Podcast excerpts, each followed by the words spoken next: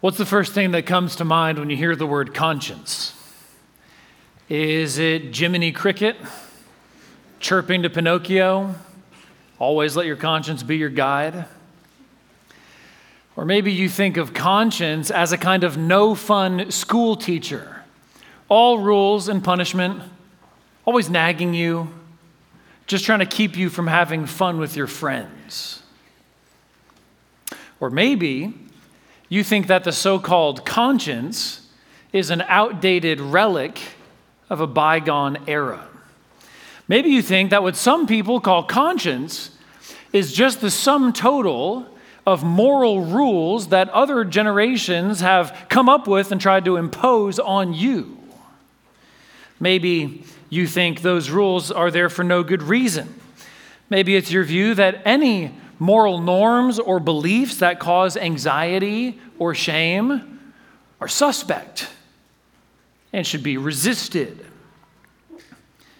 Maybe you think those rules and norms are just there to cover for some other agenda, that they have no basis in reality, and conscience is just a sham security system that stands between you and real freedom.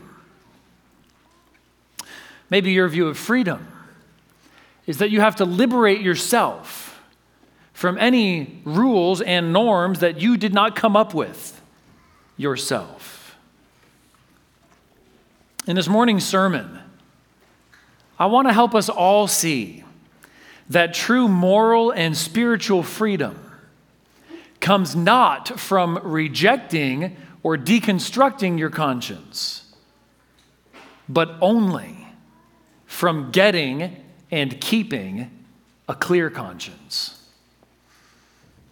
Getting and keeping a clear conscience frees you from condemnation, it frees you from guilt, it frees you from shame, and it frees you from bondage to other people's opinions and other people's rules. As Mark mentioned, this sermon is the first of a two part series on the conscience this week and next. And again, as Mark mentioned, normally our Sunday morning sermons here are expositional, working through books of the Bible. But this week and next week, we're going to be looking at the conscience, pulling together what Scripture says from many different passages. Today, we're focusing on the conscience and the individual Christian. Next Sunday, Lord willing, the conscience and the local church. Next Sunday, as much as I can, I'm going to make the sermon an exposition of Romans 14 1 to 15 7. So it's a good sermon to be, a uh, good passage to be meditating on throughout the week. The elders wanted us to have a short series on conscience because understanding the conscience and treating it rightly are both essential to the Christian life. And learning how to relate to others' consciences, especially when they differ from yours, is crucial to the unity and the health of every local church. You'll see in your bulletin that I have conveniently provided the messages outlined for you. That's on page 13, as well as a nifty graphic on the page before. So let's work together through biblical answers to seven questions about the conscience. Number one, what is your conscience? Here's a simple definition Conscience is your inner sense of right and wrong that judges everything you have done or consider doing. I'll say that again. Conscience is your inner sense of right and wrong that judges everything you have done or consider doing. In Romans chapter 2, verse 14, Paul begins to discuss Gentiles, that is, non Jews, who don't have the Jewish law, but they nevertheless keep it because God has put it inside them. Then in verses 15 and 16, Paul continues they show that the work of the law is written on their hearts, while their conscience also bears witness and their conflicting thoughts accuse or even excuse them on that day when, according to my gospel, God judges the secrets of men by Christ Jesus. These verses teach us that conscience is an inward faculty. it's an aspect of your understanding of yourself. And conscience is an inward faculty that passes judgment on yourself. It speaks to you about you. It doesn't speak to others, and strictly speaking, it does not speak about others. Your conscience is a judge within, and the sole subject of judgment is yourself. In Romans 2:15, Paul says that on the last day when God judges all people, the consciences of at least some people will alternately accuse and excuse them.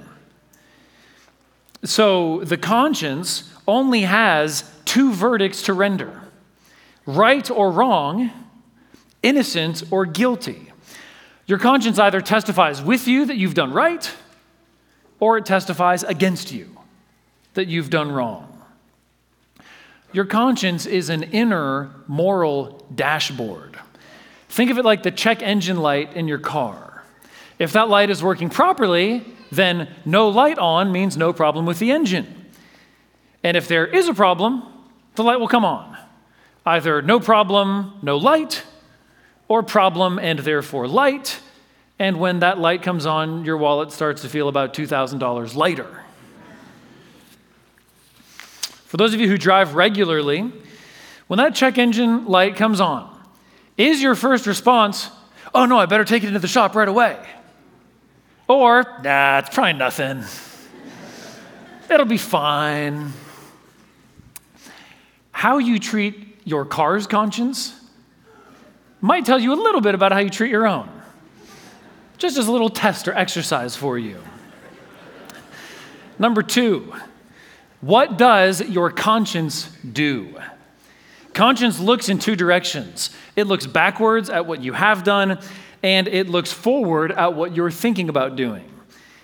In its work of looking backward at what you have done, there are two pairs of actions that conscience performs. When your conscience agrees with what you've done and declares that it was right, your conscience excuses and comforts. Excuse not in the sense of making excuses, uh, but in a technical legal sense of declaring that you've done no wrong. And that excusing offers comfort. Other people might accuse you of wrong, but a conscience convinced you're right is a powerful comforter. The Puritan William Perkins declared in his treatise on the conscience a good conscience is a man's best friend. When all men entreat him hardly, it will speak fair and comfort him. It is a continual feast and a paradise upon earth. We see conscience's work of excusing and comforting in Paul's testimony about himself in 1 Corinthians 4, verses 3 and 4. He says, But with me it is a very small thing that I should be judged by you or by any human court. In fact, I do not even judge myself. For I'm not aware of anything against myself, but I am not thereby acquitted. It is the Lord who judges me. When Paul says he's not aware of anything against himself, that's just the verbal form of the word for conscience. Now, Paul recognizes that his conscience is a fallible guide. We'll come to that. But it's important to see that Paul's clear conscience is a powerful protection against accusation and slander. One reason Paul cares little what other people think about him is that he has a clear conscience. And the other reason, and it's a big one, is that God will judge and God will reveal on the last day what's really been the case. But one of those comforts now is his own clear conscience. As Paul puts it in 2 Corinthians chapter 1 verse 12, for our boast is this, the testimony of our conscience, that we behaved in the world with simplicity and godly sincerity, not by earthly wisdom, but by the grace of God, and supremely so toward you. Still looking backward at things you have done, conscience also accuses and convicts. It excuses and comforts, it also accuses and convicts. Conscience tells you that you've done wrong, conscience tells you what you've done wrong, and conscience causes you inner pain over the wrong that you've done. We've seen that already in Romans 2, verse 15. It's also an aspect of what Paul means by godly grief in 2 Corinthians 7, verses 9 and 10. He says, As it is, I rejoice, not because you were grieved, but because you were grieved into repenting. For you felt a godly grief, so that you suffered no loss through us. For godly grief produces a repentance that leads to salvation without regret, whereas worldly grief produces death. One of the strangest and most important aspects of conscience is this though it is an aspect of you and is within you, it seems to testify independently of you and so often against you. Here's how J.I. Packer put this crucial point. It is a universal experience that conscience is largely autonomous in its operation. Though sometimes we can suppress or stifle it, it normally speaks independently of our will and sometimes, indeed, contrary to our will. And when it speaks, it is in a strange way distinct from us. It stands over us, addressing us with an absoluteness of authority, which we did not give it and which we cannot take from it. In Scripture, the accusing and convicting work of conscience is often described in vivid, even graphic terms. So in uh, 1 Samuel 24, verse 5, David's heart struck him for cutting off a corner of Saul's robe. Or right after Peter's sermon at Pentecost in Acts 2, verse 37, it tells us that the crowd was cut to the heart. Conscience jabs at you and stabs. Conscience eats away and gnaws. Your conscience is there to warn, it's there to rebuke, it's there to convict. When you turn against your conscience, your conscience turns against you. Your conscience is a God given resistance army within you that fights against you when you fight against him. So that's all looking backwards. Looking forward, when you consider whether to do something, your conscience either gives you a green light or a red light. The operating system your conscience runs on is everything you think is right and wrong. And your conscience evaluates every potential action in light of that whole system. Then it returns an advance verdict, either permitted or prohibited. And in some cases, your conscience will tell you that something is not merely permitted, but required, like when that tax bill comes due. Whether it looks backward or forward, conscience always operates by connecting a broader rule to a specific act or state. Your conscience tells you that lying is wrong. So, if I tell my boss I was in the office at 6 p.m. yesterday when I had actually already left, that would be a lie and I shouldn't do it. In all of this, conscience functions like a complete court of law within you. Conscience serves as a court reporter, keeping a record of everything you've done. Conscience bears witness, either for or against you, sometimes accusing you. Conscience also serves as judge, rendering a verdict either for you or against you, guilty or innocent. And if that's a guilty verdict, conscience even acts to inflict the judicial punishment. Your conscience causes you pain, it bothers you, it wears on you, it weighs on you, it presses against you with a force that's hard to escape from. Look over the nifty little graphic I've given on the left page, page 12, for a minute. Just one point to make from it for now. We'll use it more next week, but I know that it might take a little while to acclimate to having a graphic like this. So you can use it and discuss it throughout the week. Here's the main point to make for now conscience delivers a binary judgment. It only has two speeds right or wrong, permitted or not, green light or red light. Your conscience is either bound telling you you must do something or must not do something, or it is not bound. You're free to do something or not do something.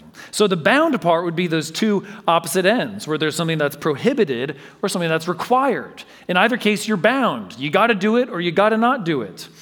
But then that huge kind of white space in between is where something's neither required nor prohibited. You're free to act or not to act you know, when what's prohibited, uh, think of the Ten Commandments. You shall not murder, you shall not steal, you shall not commit adultery. Or what's required, we think of some of the Ten Commandments, like honor your father and mother. That's required. Or the Great Commandment, love God with all your heart, soul, mind, and strength. And then when we're in that clear middle section, again, it's what is neither prohibited nor commanded.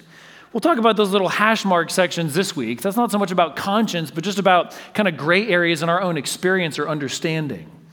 But when you're playing in that vast middle section of neither prohibited nor required, your conscience has sort of told you that's the case, but your conscience can't tell you what to do beyond that. It can't tell you whether to act or not. If you're convinced that an action is permitted, you're just not sure what to do, well, conscience is no more help to you. Conscience can't tell you who to marry. It can't tell you whether to take that job. It can't tell you what you should try to spend your whole life doing. That's where you need wisdom, but that would be for a whole other sermon series. Number three, what's wrong with your conscience? What's wrong with your conscience? Think again about the conscience as that check engine light. There are two ways that light could be bad.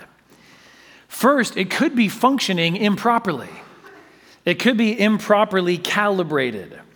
In that case, the light might turn on when there's nothing wrong with the engine, hence those times when we dismiss it.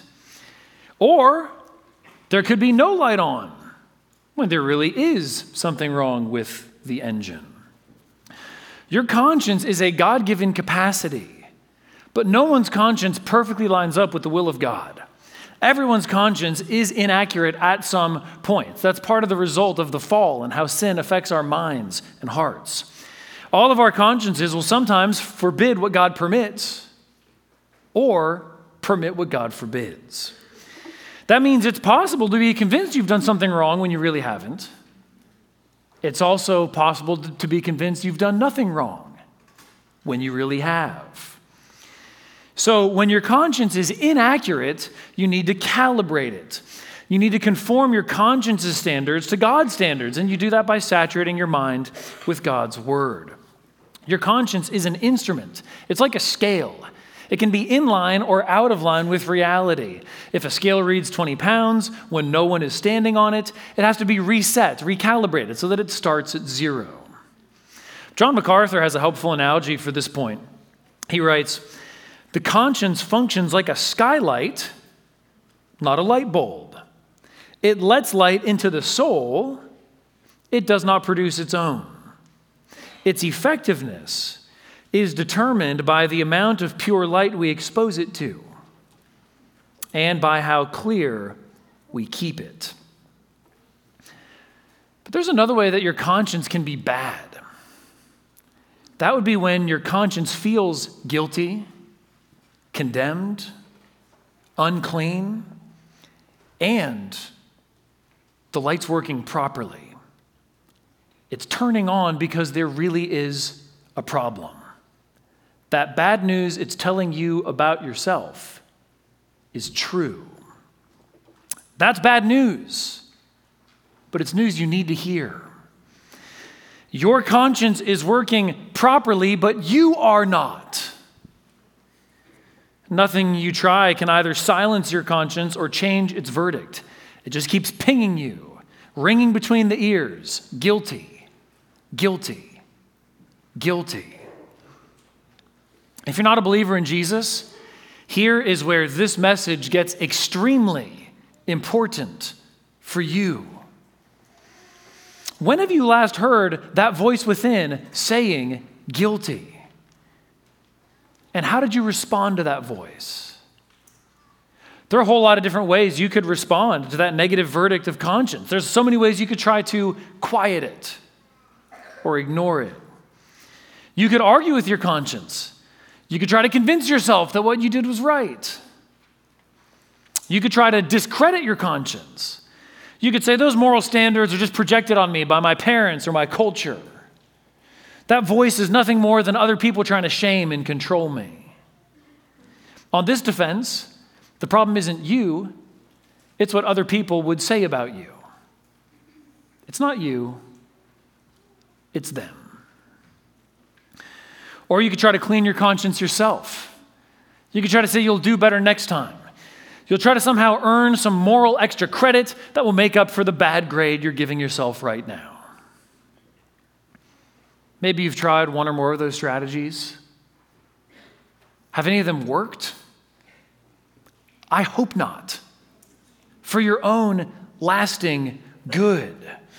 When the check engine light is working properly, the only solution is to fix the engine.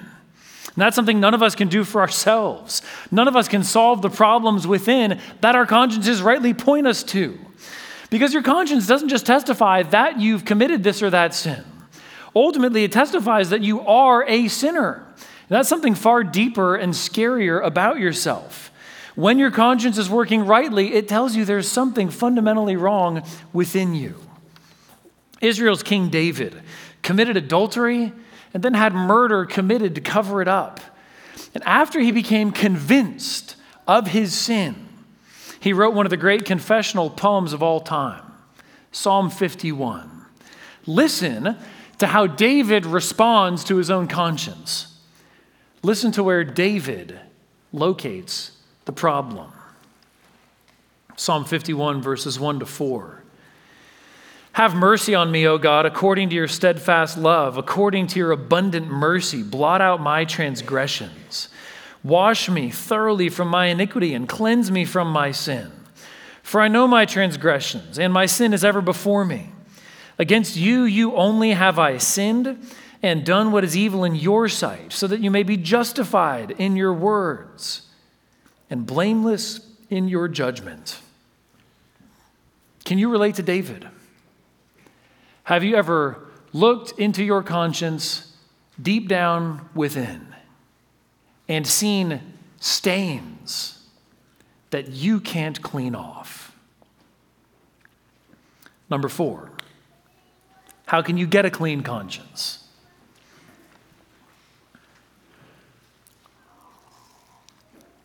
Scripture teaches that God made all of us to know Him, to love Him, and to serve Him.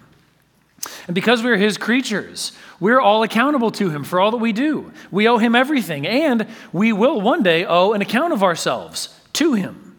None of us lives to himself alone. None of us belongs fundamentally to ourselves. We are the property of the God who created us. We are God's, we owe him everything, and we'll answer to him for the lives that he gives us. Where does conscience fit into that? Conscience is the reminder of that account that you will give. It's a little mini reckoning, a mini accounting within yourself all the time. That's a preview of the final accounting to come. And ever since Adam and Eve disobeyed God in the Garden of Eden, we've all rebelled against God. We've all turned away from God and turned against God. We've all sinned against Him and sinned against our own consciences. So now the default state for a conscience that's working properly is to continually testify guilty. And that guilty verdict inside is an accurate preview of the final guilty verdict that God Himself will render on the last day on all those who are outside of Christ.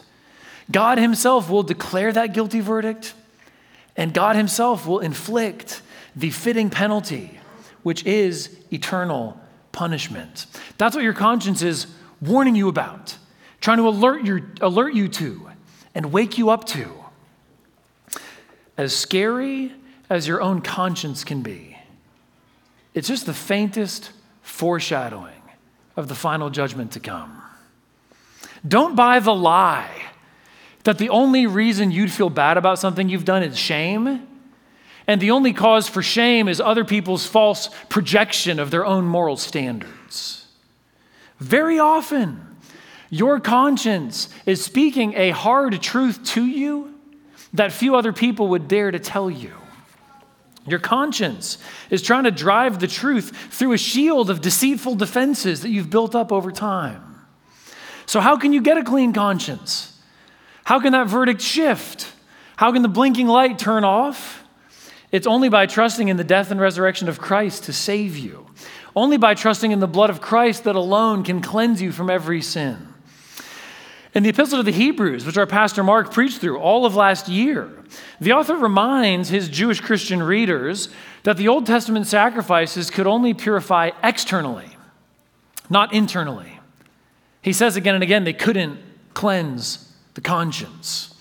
They couldn't clear away the internal record of sin because they couldn't pay the whole penalty for sin. Here's Hebrews 9 13 to 14. For if the blood of goats and bulls and a sprinkling of defiled persons with the ashes of a heifer sanctify for the purification of the flesh, how much more will the blood of Christ, who through the eternal Spirit offered himself without blemish to God, purify our conscience from dead works to serve the living God? Or again, Hebrews 10, verses 19 to 22.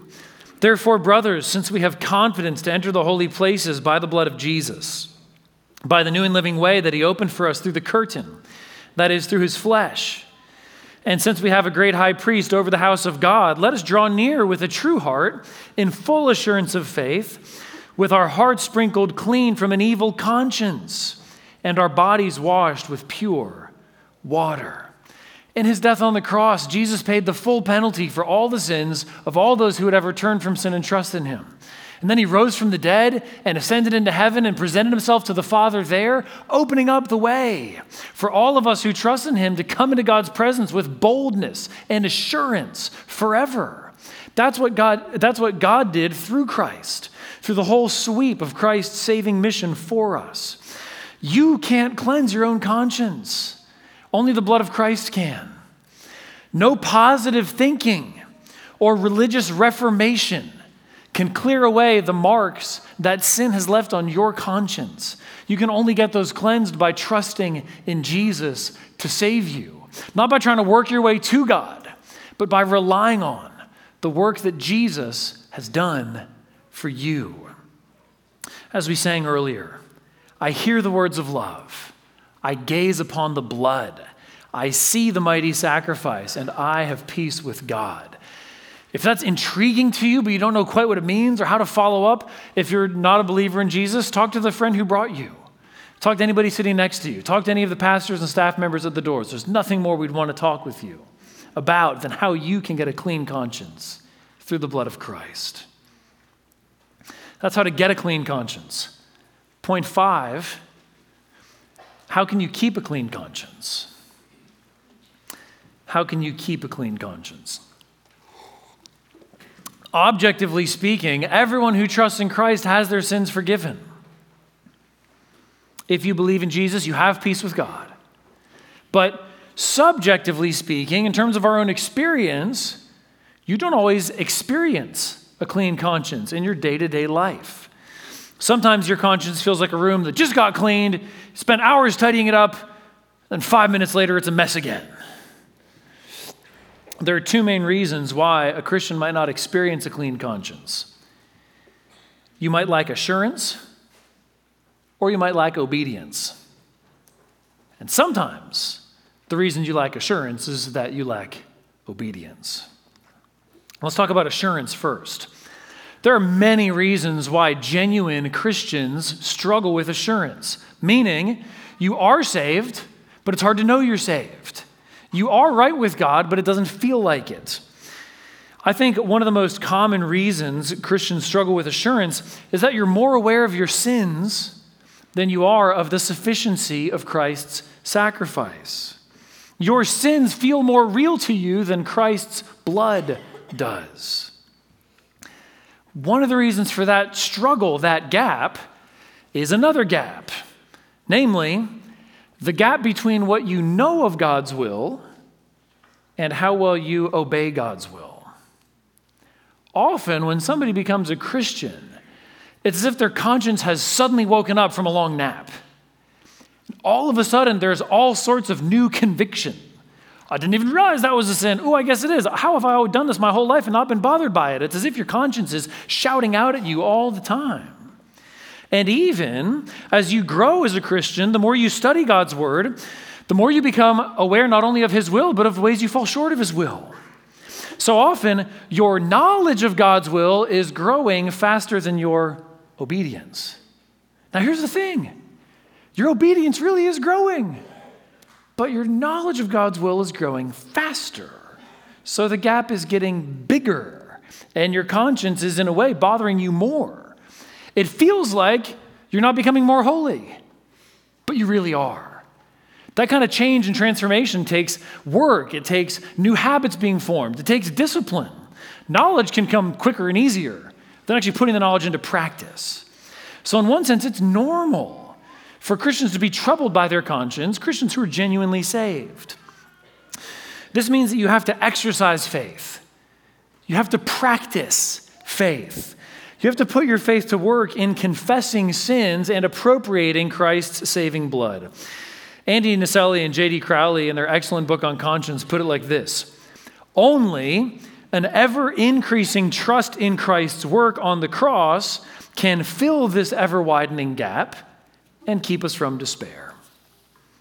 Here's how John put it in 1 John chapter 1, 8 to 10. If we say we have no sin, we deceive ourselves and the truth is not in us. If we confess our sins, he is faithful and just to forgive us our sins and to cleanse us from all unrighteousness. If we say we have not sinned, we make him a liar, and his word is not in us. Twice in these three verses, John tells us that all Christians still sin. If you say you have no sin, you're a liar. It's those who claim to have no sin who are false believers. And John tells you what to do with your sin confess it Name it before God, bring it into His presence, and disown it. Ask Him for forgiveness. God has staked His very character on His promise to forgive.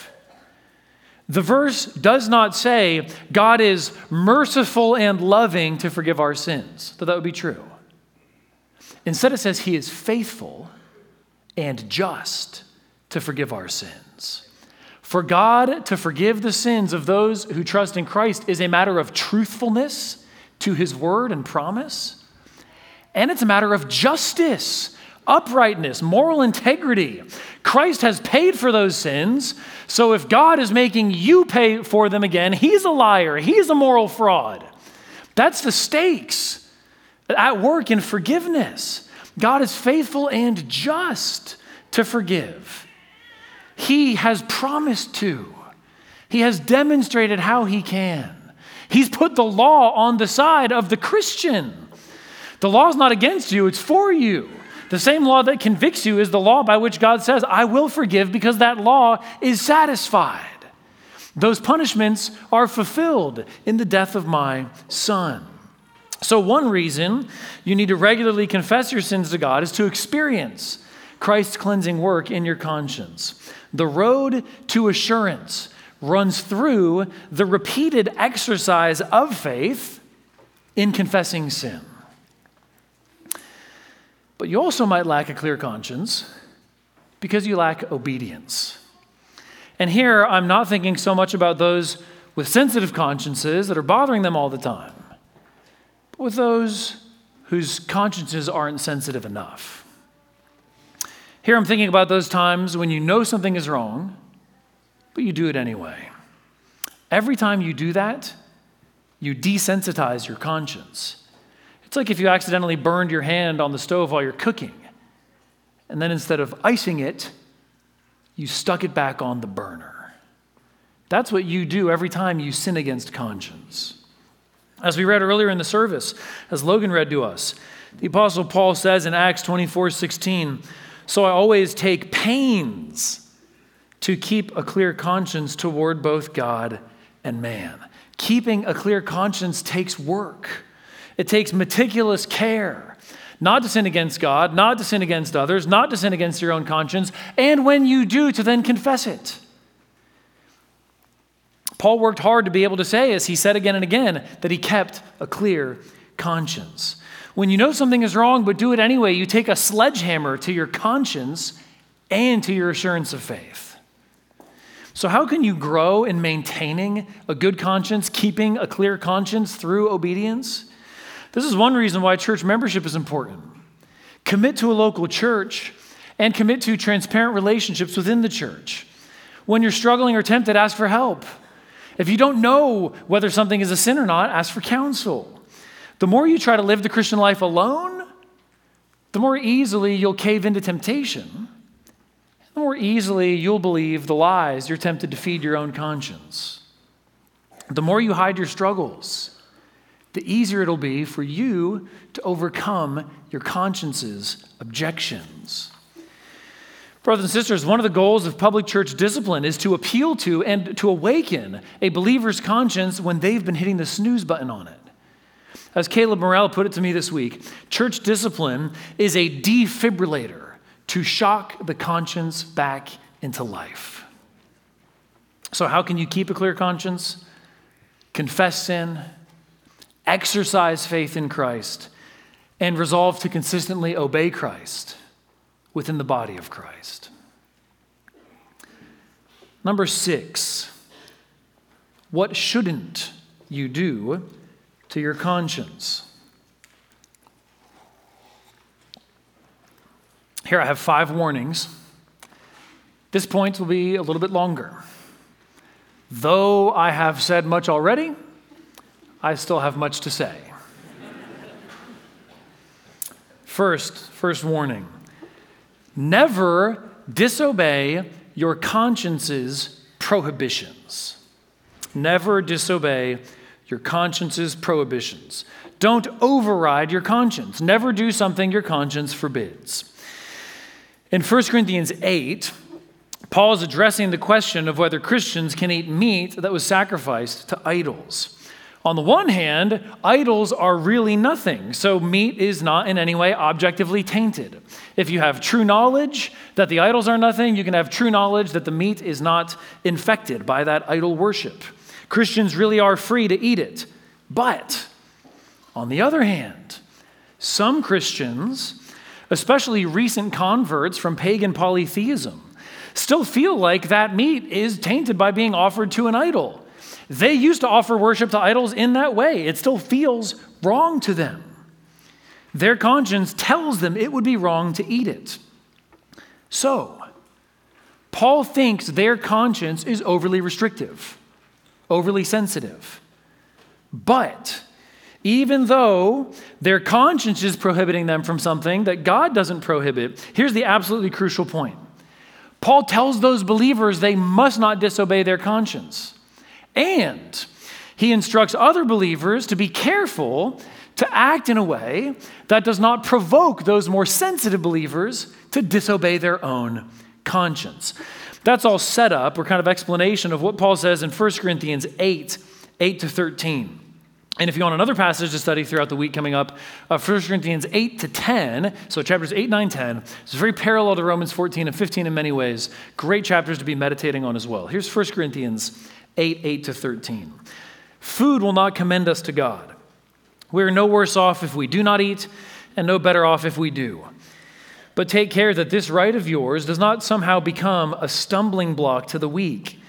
For if anyone sees you who have knowledge eating in an idol's temple, will he not be encouraged, if his conscience is weak, to eat food offered to idols?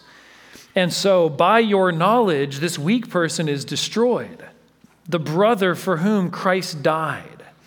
Thus, sinning against your brothers and wounding their conscience when it is weak, you sin against Christ. Therefore, if food makes my brother stumble, I will never eat meat, lest I make my brother stumble. Whenever your conscience gives you a red light, you must stop. And even when it gives you a green light, it's not always safe. As our pastor Marcus put it, conscience can make a right thing wrong. It can't make a wrong thing right. So, why is it wrong to disobey your conscience even though you know your conscience is fallible? It's because to disobey conscience is to deliberately do something that you think is wrong. It's deliberately to do something that you think is against God's will. Even if it isn't actually disobeying God, you think it is, and you're still doing it. Here's how the theologian Cornelius Plantinga put it By flouting the deliverances of his own conscience, a person breaks trust with God. For by doing what he thinks is wrong, a person does what he thinks will grieve God. And the willingness to grieve God by one's acts is itself grievous. This is one reason why the Bible says some people's consciences are cauterized or seared. Like Paul says in 1 Timothy 4 2, he describes the insincerity of liars whose consciences are seared. When you sear something, you desensitize it, like burning away the nerve endings in your fingers. When you disobey your own conscience, you train it, you teach it to be less active and effective in your life. If you disobey your conscience, you're in danger of disabling your conscience. The second warning don't quiet your conscience with excuses.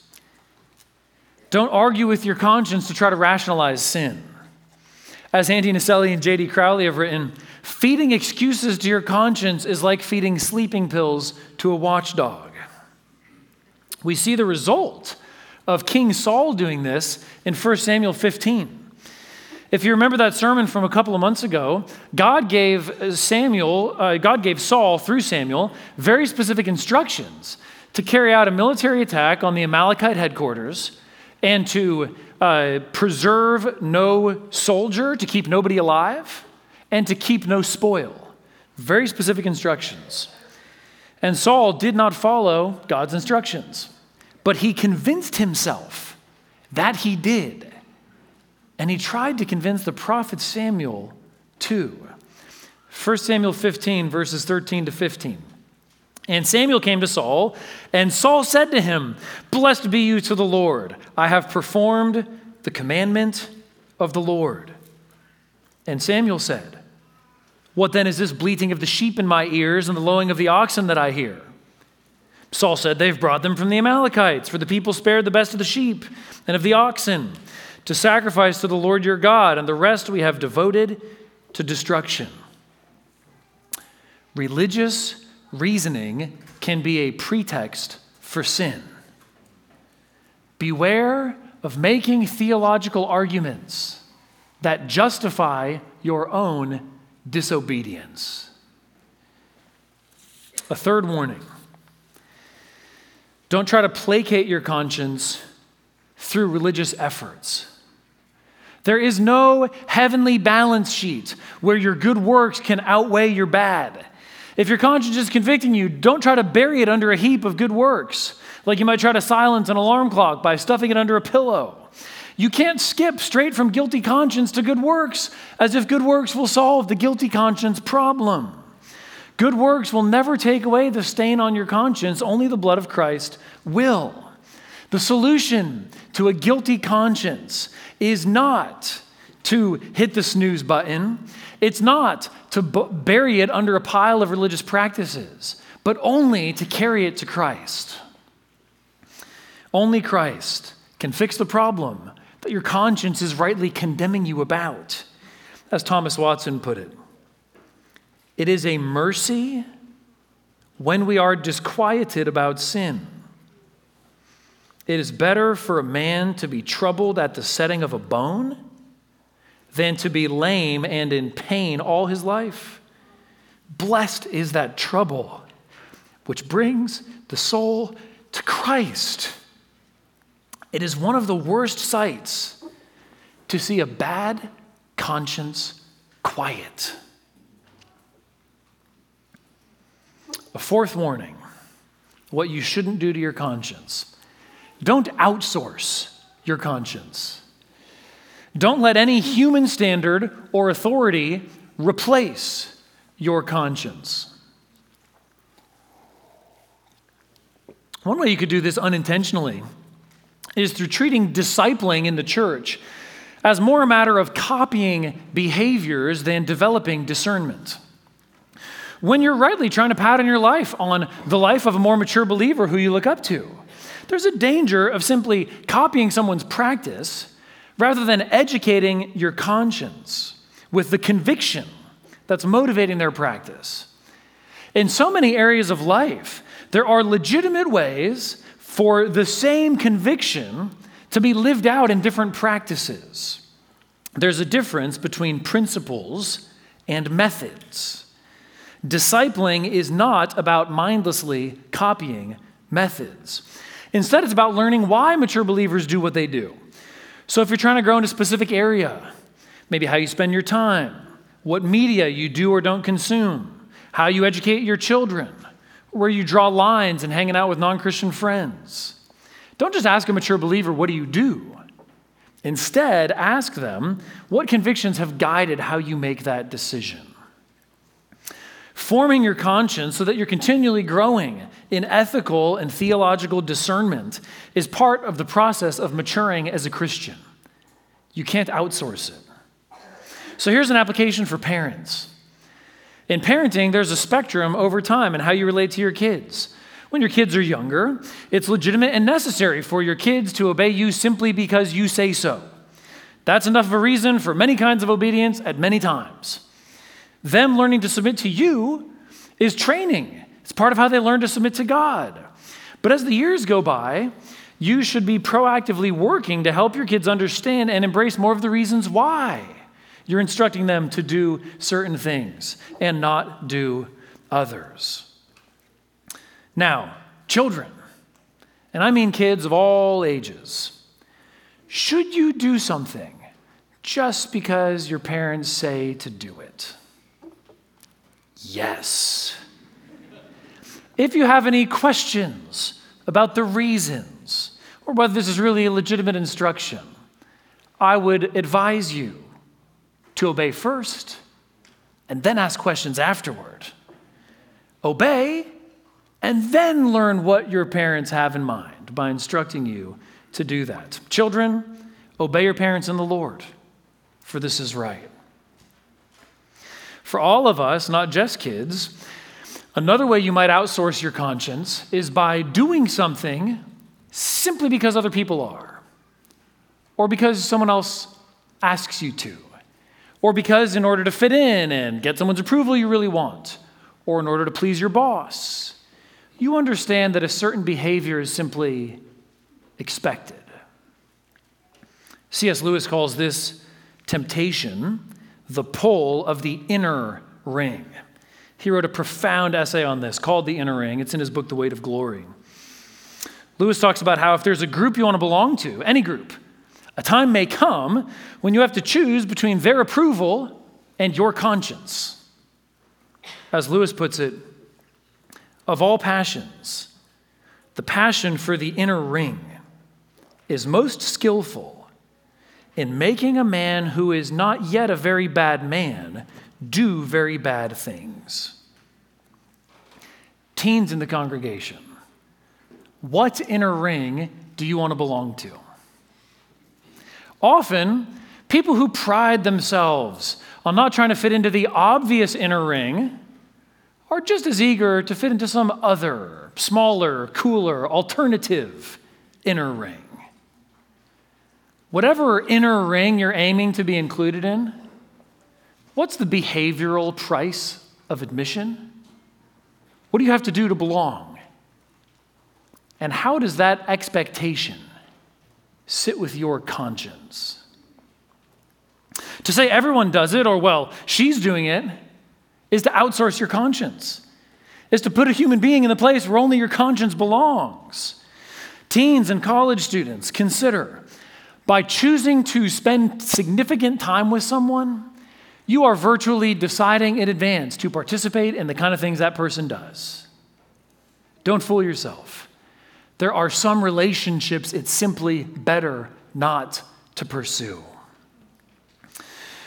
Another way you might outsource your conscience is to submit it absolutely to any human authority, laws, or norms.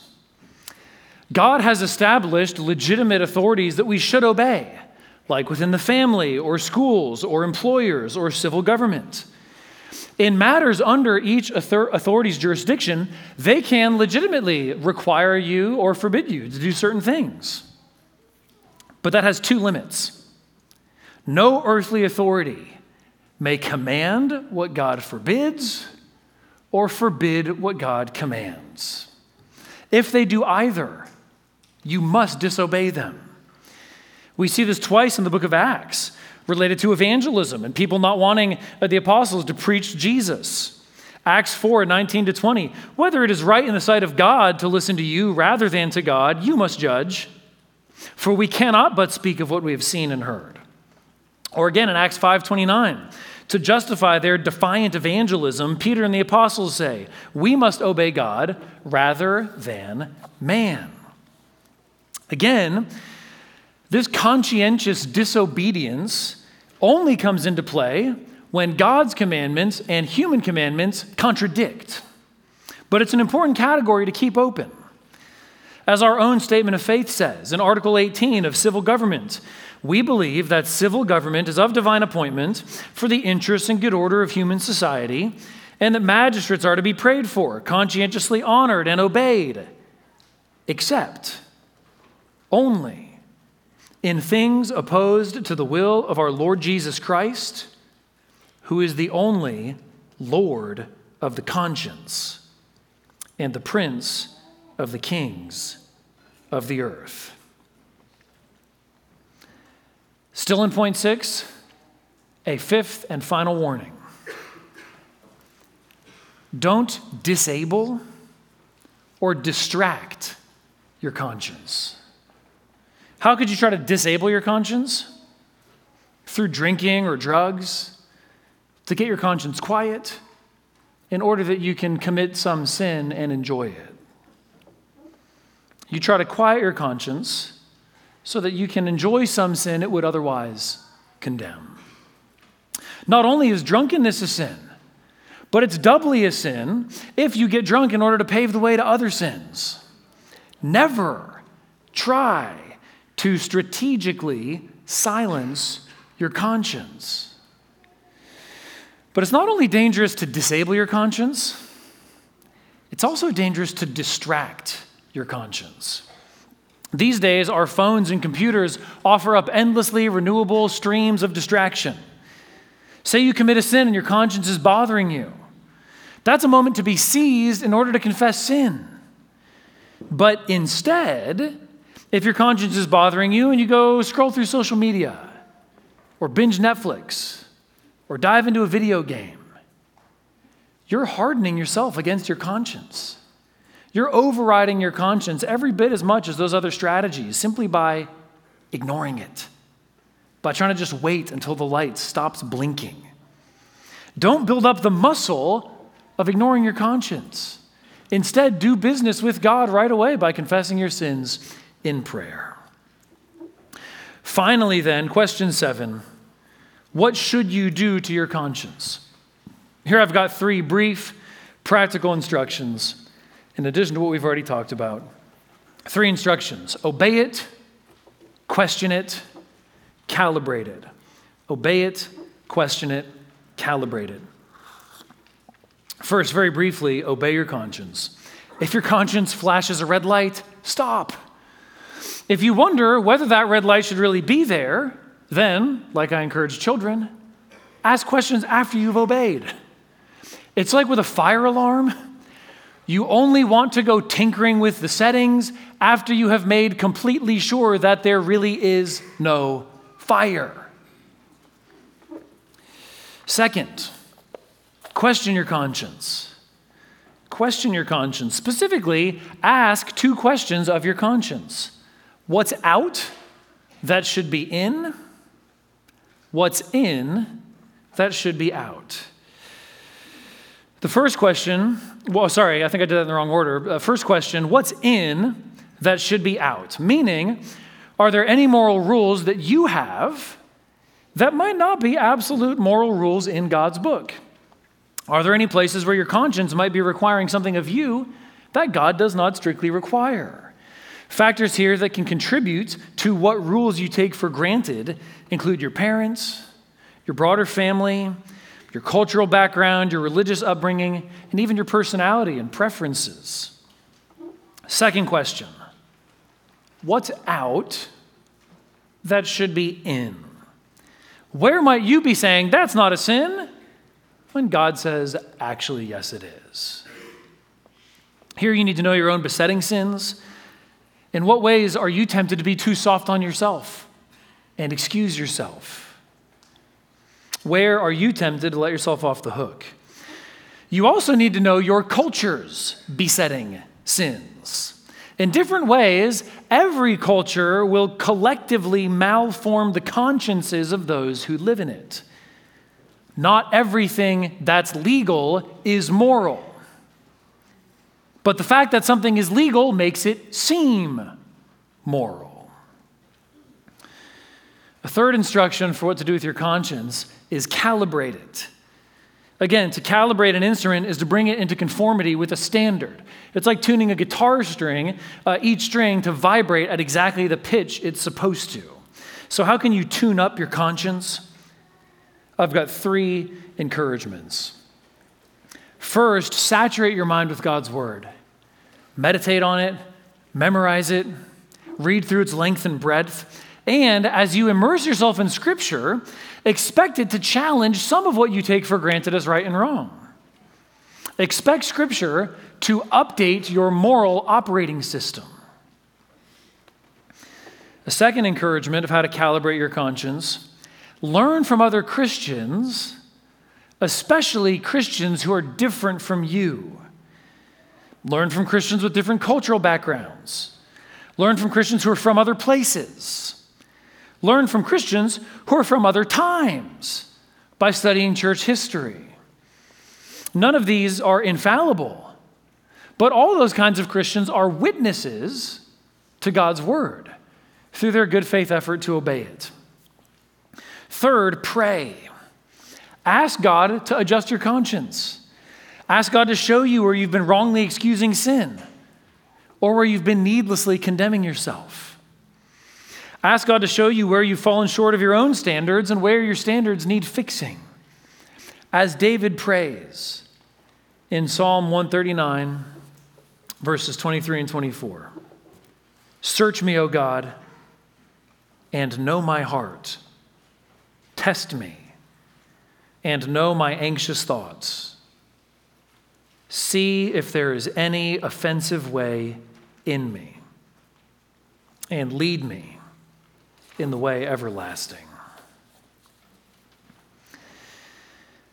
The 17th century Puritan Richard Sibbes said that conscience is either the greatest friend or the greatest enemy in the world. Your conscience is like a clear lake. If you sit with it long enough and you let the waves of busyness and distraction calm down, you can stare right through your conscience clear to the bottom of your soul. And one reason so few of us do that, and we do it so seldom, is that we know we're not going to like what we see. But your conscience doesn't have to be your enemy. It can be your best friend. A clear conscience is a soft pillow and a strong shield. How can you get that clear conscience? Only by trusting in Christ. Only by confessing that nothing you can do will save yourself, and He's done everything necessary to save you. And if you do trust in Christ, then you can have assurance, confidence, boldness to live your life in plain view of all, regardless of what anyone says or thinks about you. And most important, a clear conscience gives you boldness in approaching God, boldness in calling on God as your Father, boldness in going to Him for whatever you need, boldness in knowing He'll answer your prayers. That is real freedom. I praise the Christ of God. I rest on love divine, and with unfaltering lips and heart, I call this Savior mine. Let's pray together.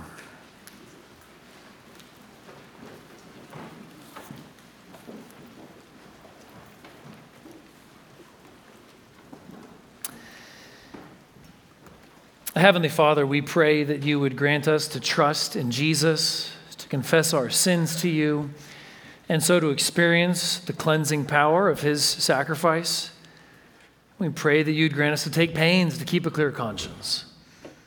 We pray for anyone whose conscience is bothering them even now and they don't know what to do about it, that you would bring them to saving faith in Jesus. We pray in his name. Amen.